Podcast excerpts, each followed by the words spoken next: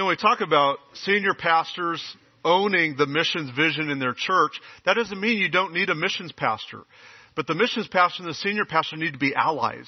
They need to be working together. And, and I've talked to too many missions pastors who feel like they're pushing against the entire flow of the church or focus. And, and uh, these men understand how to work with their elders and leaders, whether their their role as senior or as missions pastor.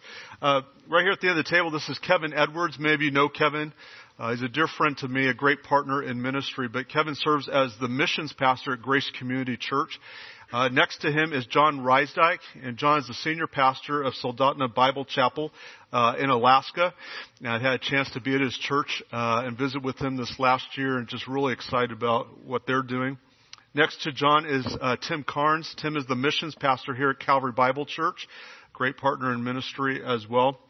And next to me is Steve Leston, uh, who recently has been serving at Kishwaukee Kishwaukee Bible Church.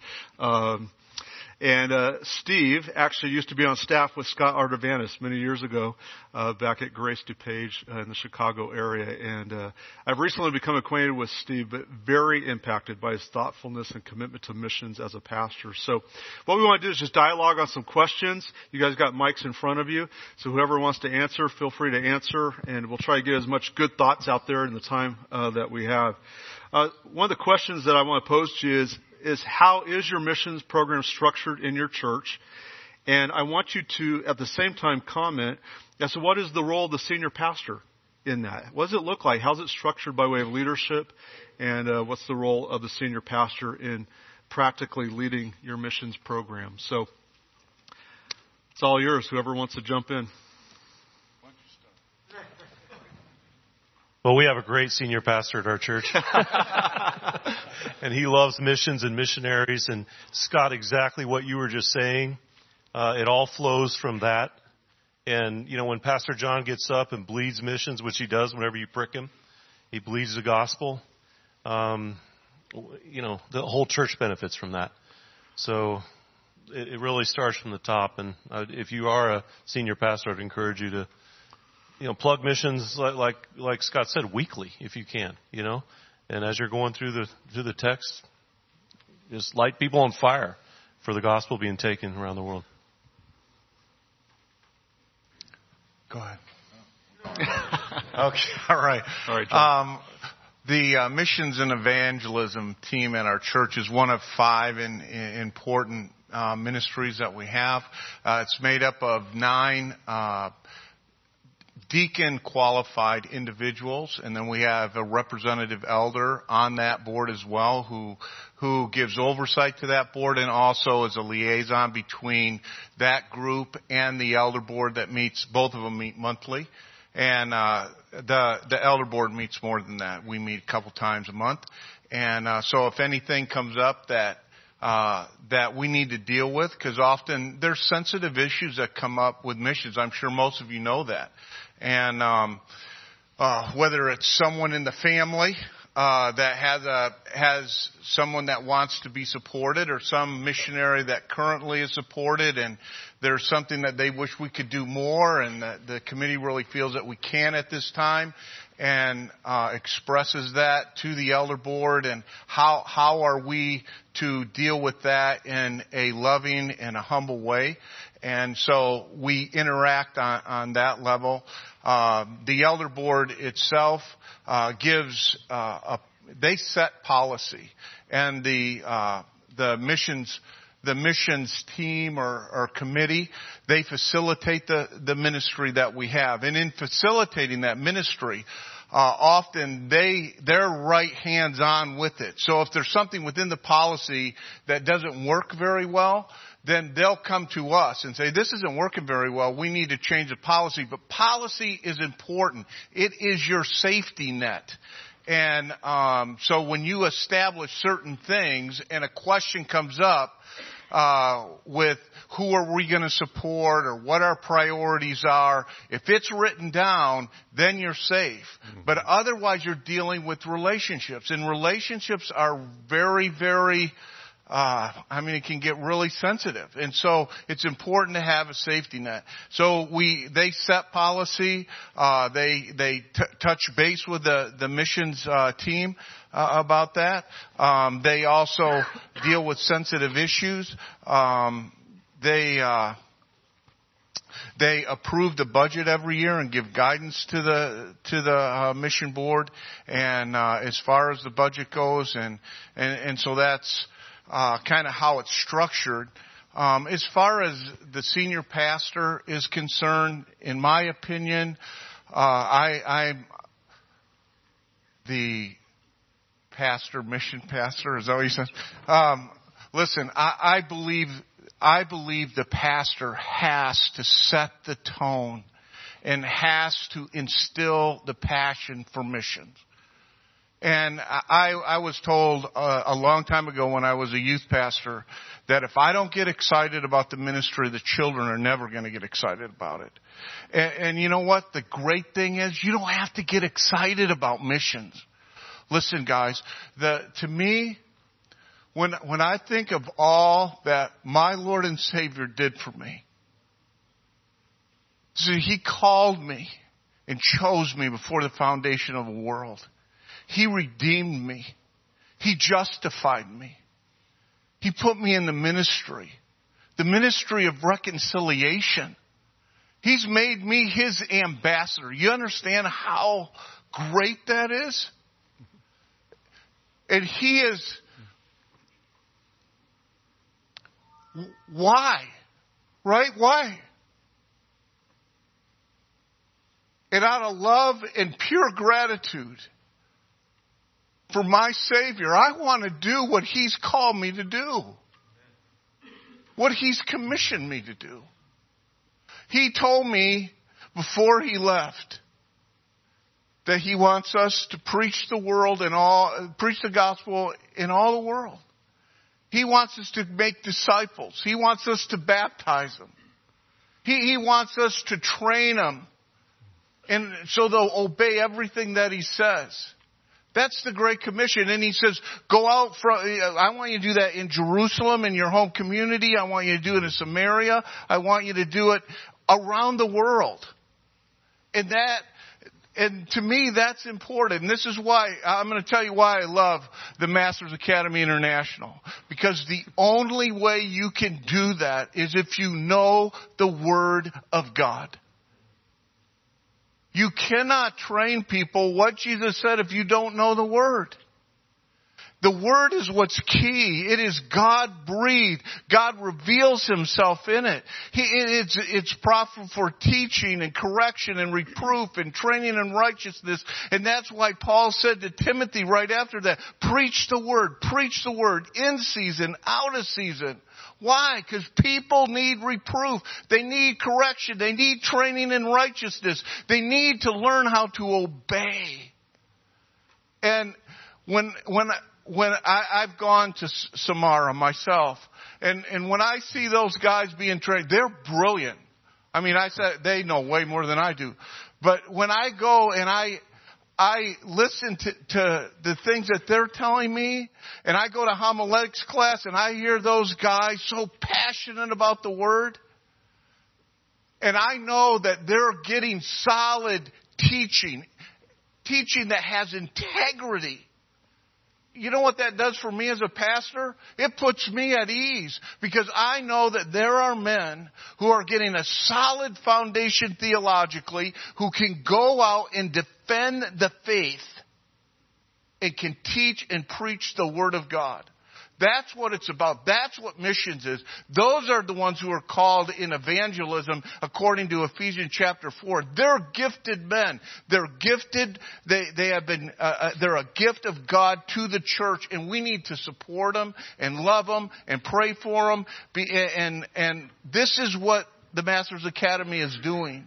And, um, and for one, I, I, mean, my job is to set the tone and and to um, and to instill passion. And, and I can't help but do that out of gratitude and love for the Lord. I need to encourage those people. I, I think God has gifted the church and give uh, giftedness to the church, and I'm so glad people are involved in our missions committee. And I want to come alongside them and encourage them and lift them up eh, because, frankly, they do a lot of stuff that's really. I, I was going to say grunt work. Um, they have to evaluate missionaries every year, third of our, our, our people. They got to set the budget. They got to do a lot of stuff, just administration stuff. And it's a thankless job a lot of times. But it takes a lot of work. And you know what? They do it, and that gives me time to focus on what God's called me to do. But I'm going to go and I'm going to thank them and praise them and affirm them in front of our whole congregation and let them know what they're doing. I want to make sure that they appreciate all the work that these, these folks are doing.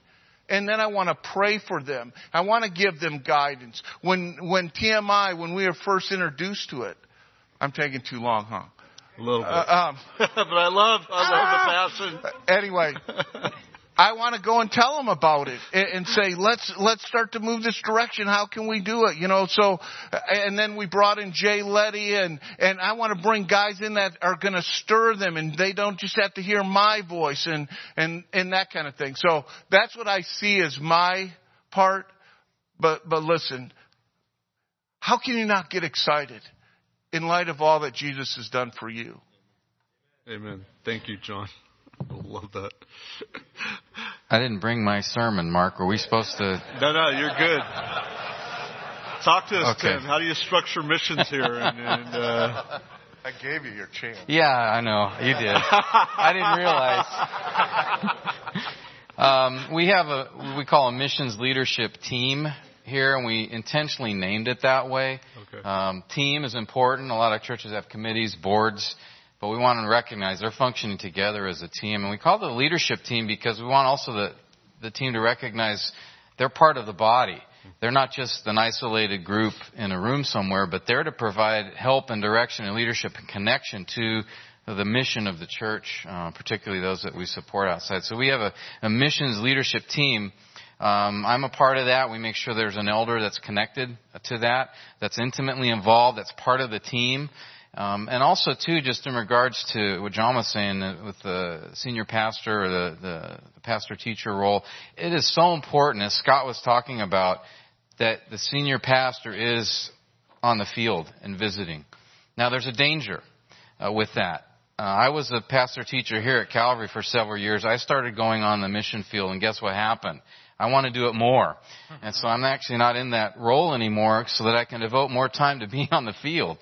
But that's just, uh, when you see the need, and I think that's important because you saw John's passion.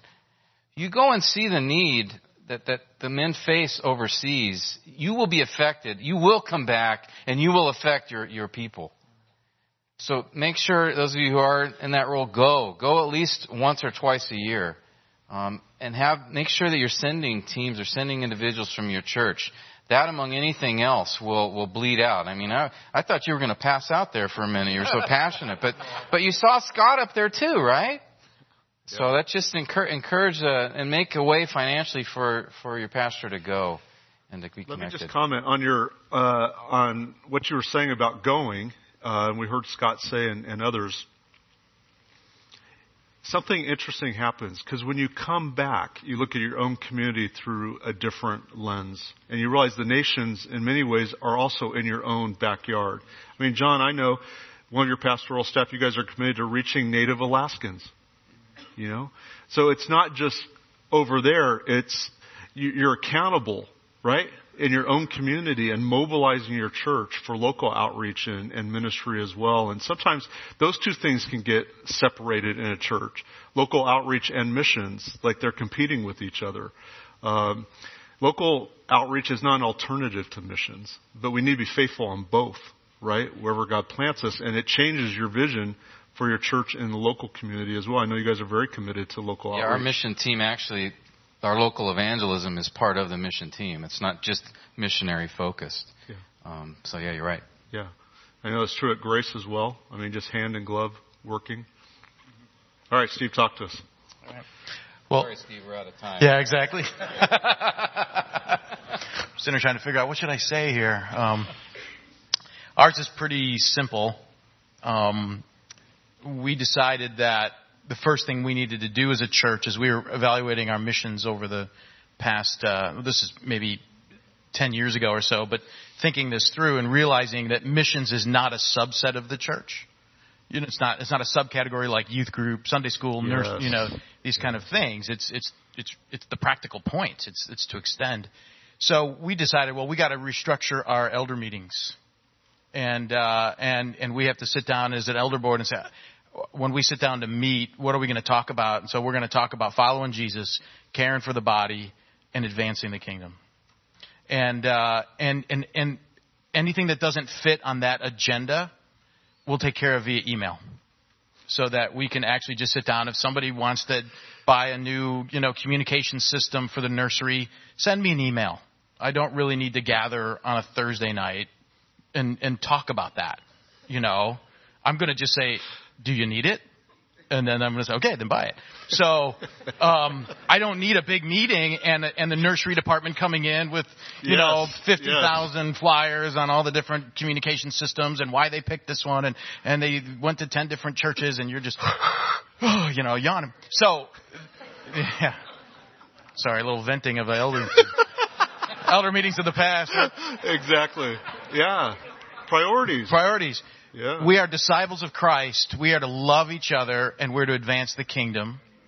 And so when we meet as a leadership team, that's what we're talking about. And then however that plays out, however we need to mobilize the body to advance the kingdom, we'll mobilize the body. So it's not highly structured as much as it is, it just has become a core DNA of the church.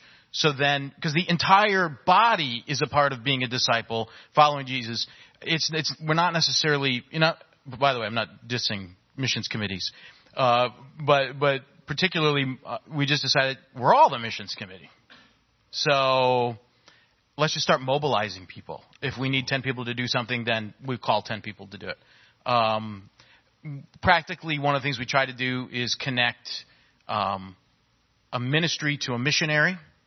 So that's one practical thing that we've done. Very good. And then the second practical thing is that each missionary does have a body life care team, some people in the body that are just committed to care. So those are two things that Very we have good. structured. But Very good.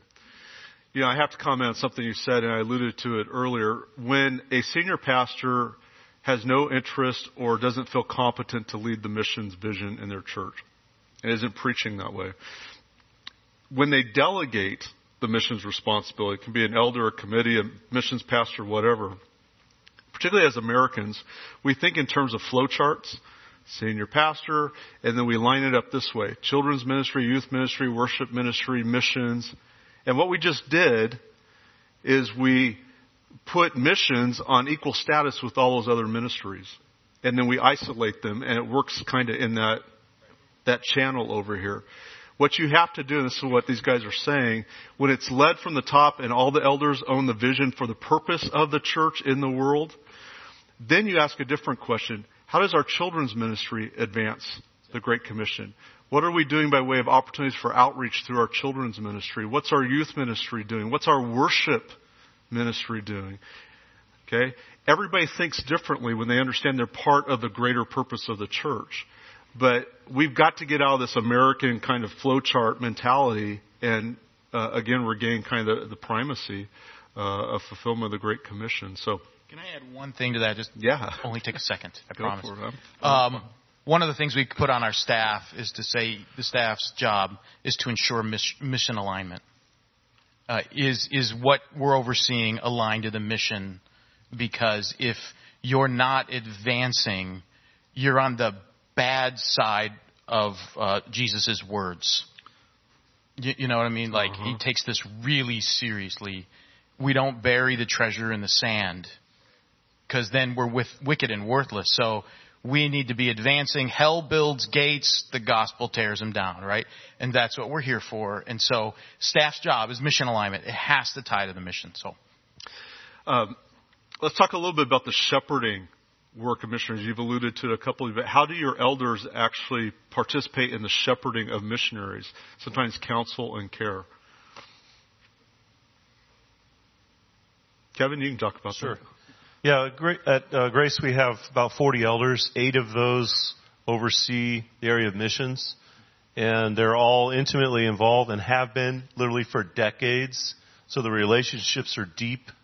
We don't have a whole lot of uh, rules and regulations uh, at our church. It's more relationships, and yes, that is complicated and difficult. But uh, when you have decades of history with people, um, you know, and so we visit our people often. Um, I do very often, and we gather all of our church's missionaries every two years. We bring them all back because we want to have time with them, their families, not just the men, but their families, their children, and uh, that's a really key time too to shepherd them and and uh, you know make sure that they're being encouraged, equipped, and even when you do something like that, the uh, more experienced missionaries encourage and, and help the younger missionaries, and you know the younger missionaries encourage, uh, younger missionaries encourage the older missionaries too. So all around, it's a, it's an excellent uh, thing to do, kind of a family gathering like that, and everyone looks forward to it. So maybe that's something you could do as a church, not just have a, you know, you, you can have a missions conference, right? Where you bring the missionaries in to work for you and tell the church about the, you know, about the, what's going on, and that's great. They need to report to the church. That's that's vital. But how about a missionary conference where you bring them in just to serve them and encourage them and equip them so that they're ready to go back and serve the Lord in an even better way after that. So we do that every two years. Yeah, it's a great distinction to make. How, no, repeat the question. As a pastoral team and elders, how do you practically shepherd your mission? Look, they're on the front lines. They're engaged in the battle. Life's hard. Uh, when there's crisis or even conflict among missionaries, uh, how actively involved are your pastors and elders in in caring for missionaries? Well, the nice thing about living in Alaska is that everyone wants to come back in the summer. Um, so we do see our missionaries quite often. Um, and whenever they're, whenever they're home, we make sure they know they're loved. And we, we take care of them. We talk to them about ministry issues that come up. It's like, it's like anything else. Trials, trials bring patience that ultimately lead to maturity, right? And sometimes I think missionaries just need someone they can talk to who, you know, just uh, that they feel very safe with and they can, they can just open their hearts to. And, and before I was at the Bible chapel, I was, uh, pastor at, uh, uh, a Baptist church, and I, I knew a lot of the things that missionaries faced on deputation, from Bible translations to whatever, and I would mess with their minds constantly. The missionaries who came through, and I did that a little bit at first, just so I could let them know I love you. I realize that you have to, it's almost like they're walking on pins and needles because they don't know what one pastor's going to say and another. And I want any missionary that comes through to meet our elders, to be in their homes for dinner, to be able to talk with them. And you know what I, I've found like with other people, some of them really identify with me, some of them really identify with another elder when they're, and they can open up their hearts and we can pray with them and share with them and walk through the word with them. And I want them to always think, I love going to the Bible chapel. I love this place because I can be transparent and I know I'll be accepted no matter what. And that's, that's what I want a missionary to feel when they leave our church, is that, that they know we care. And if they have a need on the field, no matter when it is or what time, they can call us, they can, they can, um, email us, and they know they'll get a response immediately. I, I love missionaries because I grew up in a home. No one, my, no one, I, my dad wasn't a pastor, but pastor never visited my home ever. But missionaries came to my house all the time. And, and my parents love missionaries. My mom canned so many tomatoes for missionaries. She, she made so many mittens and hats and everything. And all I, all I know is that missionaries love my parents and I, I want the Bible chapel to be a sanctuary where, pe- where missionaries feel like they're loved and cared for like no other place. And, and I, I hope, my desire would be that they feel that way in every church. And they're honored people because they are special. They, they give up so much. I, going out to the field, I'll tell you, I, uh, many times I say, there's no way I could do that. It's a calling. And brother, I tell you what, it is a calling to go out there. I don't care if it's in Bush, Alaska, or whether it's in Russia, or whether it's in Mexico. It is a calling, and they need us to love them. And uh, and whatever comes up, comes up. That's all in God's hands. And I just like I would shepherd my people, I would shepherd them. Yeah. That's all I can say. Excellent, excellent. I think the only thing I'd add to that is just um, being there, sending people to be with them where they are. Um, I think as part of a you know short-term mission, but but being able to see them in their context and spend time with the family, uh, I think can be a great opportunity just to shepherd. We've seen in several situations uh, issues in the home or concerns there that we'd never know about, but seeing them in their context, we're able to come alongside and hopefully lovingly just say, hey, help them with, with whatever they're struggling with. And so bringing them back, I think Grace does an amazing thing in doing that, bringing them back, but also making sure you, you go to them and not just the pastor. Some folks can go with you and um, just bring your wife or others and be be be a servant to them and, and their home. That's another great way to to shepherd them. Thank you. Very good. Yeah, we would go same thing. Go visit them, care for them. We assign an elder to a missionary and uh, once a year have a conversation that we say this is not connected to your support. You can talk about whatever you want. Yeah. And uh, very good. and uh, and then everything else these guys said. Yeah, very good. I mean, you have to understand as a pastor, there's a temptation missionaries face to put on their best face when they come home. But that creates a very lonely missionary. And if they think they can only come back to tell success stories, then that puts uh, an inappropriate pressure on them. And frankly, it's inconsistent with our doctrine of the sovereignty of God. If God's going to change people's hearts and lives, the issue is their faithfulness. But they're human and they struggle just like you do in the ministry and just like families in your church. And so you've got to be purposeful in removing, uh, I think, that barrier. Uh, and that's great to celebrate the victories. Do that too, right? But also walk with them in their hurts. And uh, that's what I'm hearing you men say. John. One quick example. Um, we did a we did a biblical uh, biblical counseling uh, uh, conference, and it was for uh, the pastors and the missionaries in the bush. And we brought in Wayne Mack, and we flew in anyone who wanted to come uh, so that they could ask questions and get information because they deal with so much, I mean, suicide, abuse, all that kind of stuff. And a lot of times they don't have someone personally that they can talk to. So that's one of the things that we did to shepherd them is we brought in someone and then flew them to where we were at so that they would be ministered to by Dr. Mack. Wonderful. So. All right, I'm going to ask one last question. I am watching the clock. But watch, uh, I want to ask this question, but I have to preface it because, uh, admittedly, all these guys are uh, big supporters in their churches of TMAI. So this is not intended to be a commercial, okay? Um, but I want to ask this question because we all have to wrestle with it. What priorities have you defined for your missions program, and what was the process for establishing these priorities? You know, you've got to work through that. How did you work through that? What are you going to invest in? Um, how did you think through that, and, and uh, What'd you come out with? Okay, Steve. Um, we've got four principles that we've kind of have, have wrestled down through. A lot of these uh, principles came out of just the heartache that comes when you're dealing with understanding what missions is and what missionaries do. If somebody wants to do puppet shows or something in a country, is that missions and that kind of thing. So, and that's a real story. Um, I believe it. I do. But there are four four main four main priorities that oversee the missions. First is is is the gospel, clear presentation. This is a work of proclaiming Christ as Savior and Judge of, of the world, and and so the ministry has to align to that. Second is the church, that that that Christ is has done this work to create a church, to form a church.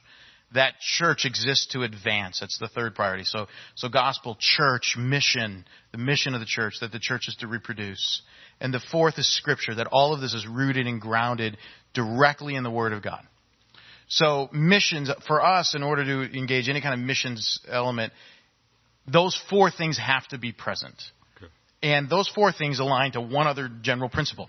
And the general principle is that this is about making disciples who are established in the scriptures, who are rooted and grounded so that they're not tossed around. And when they become established, they will be committed to Christ, they'll be committed to His church, they'll be committed to multiplication. So those are general principles we, and they, they lock in and inform the decision. Hence, the idea of not only advancing somebody going in an evangelistic capacity, but then the reality of establishing that comes in behind and, and making sure that, that, that as the gospel leads forward and churches are formed, that there's a rooting and grounding in the scriptures. And that this is going on to multiply because the commission goes to the end of the age, not just to the end of the first century. So. Very good. Thank you. And I think what we did to try to practically work that out is um, when we recognized about 15 years ago, we had one of those situations where we had a mission committee somewhere doing something. We had no idea. We had 60 or 70 missionaries. All that you said at the beginning of our conference was going on here. And um, so the big thing was, and Scott said it about 87 times, repentance. we recognized we were, there was a problem. We weren't honoring Christ by, because we had diminished the mission. And so we set out to, to look to the scripture. And, you know, obviously the Great Commission, um, Acts 1.8, Colossians 1.28, 29, those are framing texts. But then looking in the book of Acts as to how did, you know, there was some mission, a little bit of mission work going on in Acts, right? And so just what were some principles that seemed to, to be fleshed out, um, not fleshly, fleshed out uh, in the ch- early church. And so looking at Paul and the others and how they um, approached mission, um, that provided, so for us that gave us a paradigm just in terms of prioritization where church planting is a priority as we look at mission opportunities. Um, we look at church planting, then church strengthening, those roles uh, like TMAI, which come alongside and equip pastors that strengthen the church. Uh, then we looked at the ministries that really focus on evangelism and coming alongside churches in that way. And so that's where a lot of the local ministries, we have a number of local ministries we support because a lot of churches jump over the ocean, but they miss the needs locally. And like you said, Mark, I appreciate that. There's, so that's our third in our prioritization, and then we look at um, just support roles. So we've put kind of percentages in terms of prioritizing each of those: church planting, church strengthening, um, evangelism, and then support roles. And that's that kind of gives us a paradigm. And then there's kind of a fourth, and that is if someone is homegrown that we've raised up in the church, we give them high priority in terms of support, even if it's one of the lower um, echelon things because they're a part of us, and we want to encourage that in our body. So that's kind of a another factor that we consider. Yeah, I was asking this question of Tom Pennington. Some of you know Tom, and they led their church through a similar process, and they came up with a kind of an axis, and they prioritize kinds of ministry, and then they prioritize a proximity of relationship to the church. And so where those two things triangulate, uh, uh, informs their choices by way of level of support and things like that. So you can become very thoughtful and intentional in this. And I think that's what you were getting at with regard to policy, John, is, is you've thought through, these are the kinds of things we're going to invest in. So when someone just shows up and says, hey, would you support my daughter who's going to go dig a well somewhere? Uh, you've got some framework in place to evaluate whether that's your top priority or not. Scott was sarcastic. That was my shot at it. So. Well, I, I, you know, as far as priorities on who we bring on as a missionary or priorities of our mission of our missions committee, um, I agree with these guys. Frontline missions is what our priority is, and and that's what our missions policy says. And yet, um, you know, it's, it is easy to get a lot of people in support roles, whether they're doing secretarial work or mechanic work or they're a plumber or they're a tech person or whatever.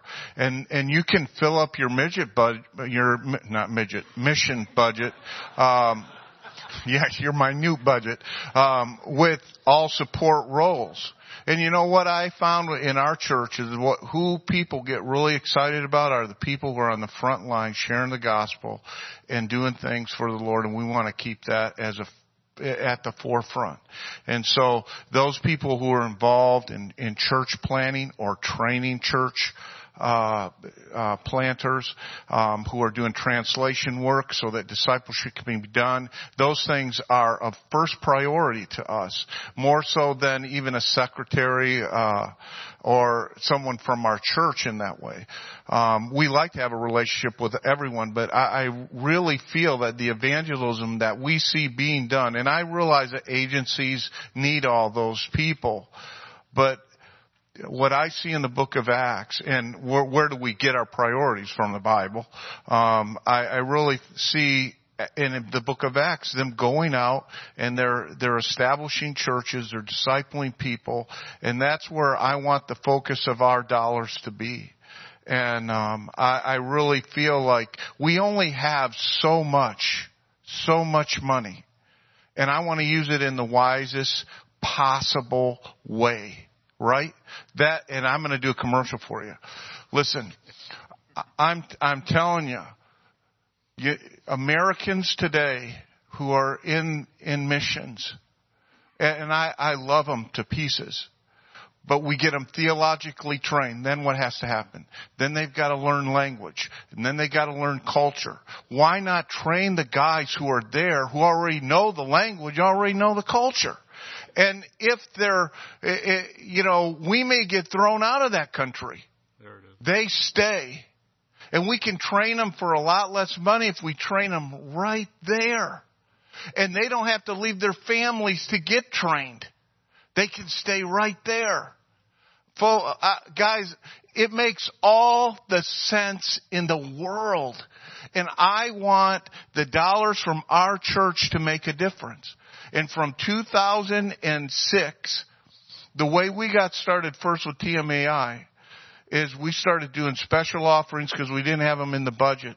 Now our budget, it is the highest budgeted part of our, of our church budget. But at first, we did a lot of special offerings. We did burger bashes. Our VBS did stuff. Our Sunday school kids. We have a monthly offering for some need, like um, um, Erwin Quimby had his car breakdown in Philippines. That's what our missions offerings for this month. And the kids are so excited about helping him fix his car, right? And we want to be a blessing. And, and you know, our budget is, uh, uh, uh we have, our budget, 20% of it goes to missions right now. But I'm, I'm going to tell you that, which is, we'll just use a rough number, about 120,000. I, as far as special projects and all that with our different missions, it's it's uh, two to three times that of, of the money goes out of our church because people love missions and and the priority is to help those who are on the front lines, and um, and so I'm I, I had to do a commercial because I just it's I just okay. love you guys. And what we, our other pastor went to Goa. He comes back. When I go places, I talk to the pastors. I say, "What do you need? You feed the pastor. You feed a whole congregation." Listen, I have to, I went to Sochi to help pastors there. They didn't have anything. I said, you guys I need to get connected with TMAI. We're sending you to the Shepherds Conference with them. We, we set up, uh, uh, uh, for them to fly there. They said, we'll take, we need to take three more passengers from Abkhazia. We'll go on the train. So we paid for their trip. We got them a book stipend. We want them to make connections in Russia. We sent over 60 pastors one year there, and that was all special offerings. Listen, I am telling you, pastors in other countries need our help, and we can go a long ways in helping them. And if you get excited about, your people will. I got to be quiet. Your turn. Amen. God bless you, John. All right. You good, Kevin? Well, listen, there's so many practical issues that flow out of this, but what you've evidenced this afternoon are men who love the church, who love God's word, but they refuse to delegate their responsibility to lead the missions endeavor. And um, I believe, uh, even John, as you're talking, I love your passion. God provides. There are resources in the church to meet needs, and we have to unleash them. Um, but our people have to have a heart to give, and they have to know what to give towards. So thank you for evidencing that. Guys, tremendous. Thank you for joining us today. There's so much wisdom represented here.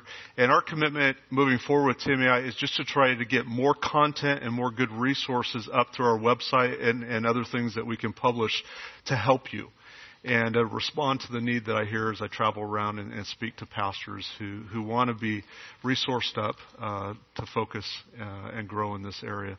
I want to thank you again for joining us uh, this afternoon. I hope it's been a benefit to you. Uh, we're a whole bunch of passionate people, right, uh, for the glory of God among the nations. So let me close this in a word of prayer.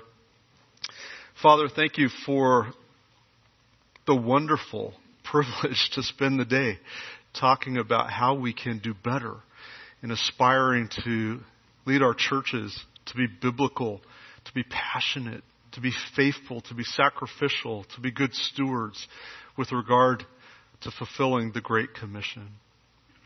As we've seen evidence in, in the personal testimony and passion, it, it, it begins with an understanding of what you've done for us. How can we not give our life away and call our people to do the same? Thank you for saving us and use us in our generation to bring many others to faith in Jesus Christ. Lord, we love you and we pray this now in Christ's name. Amen.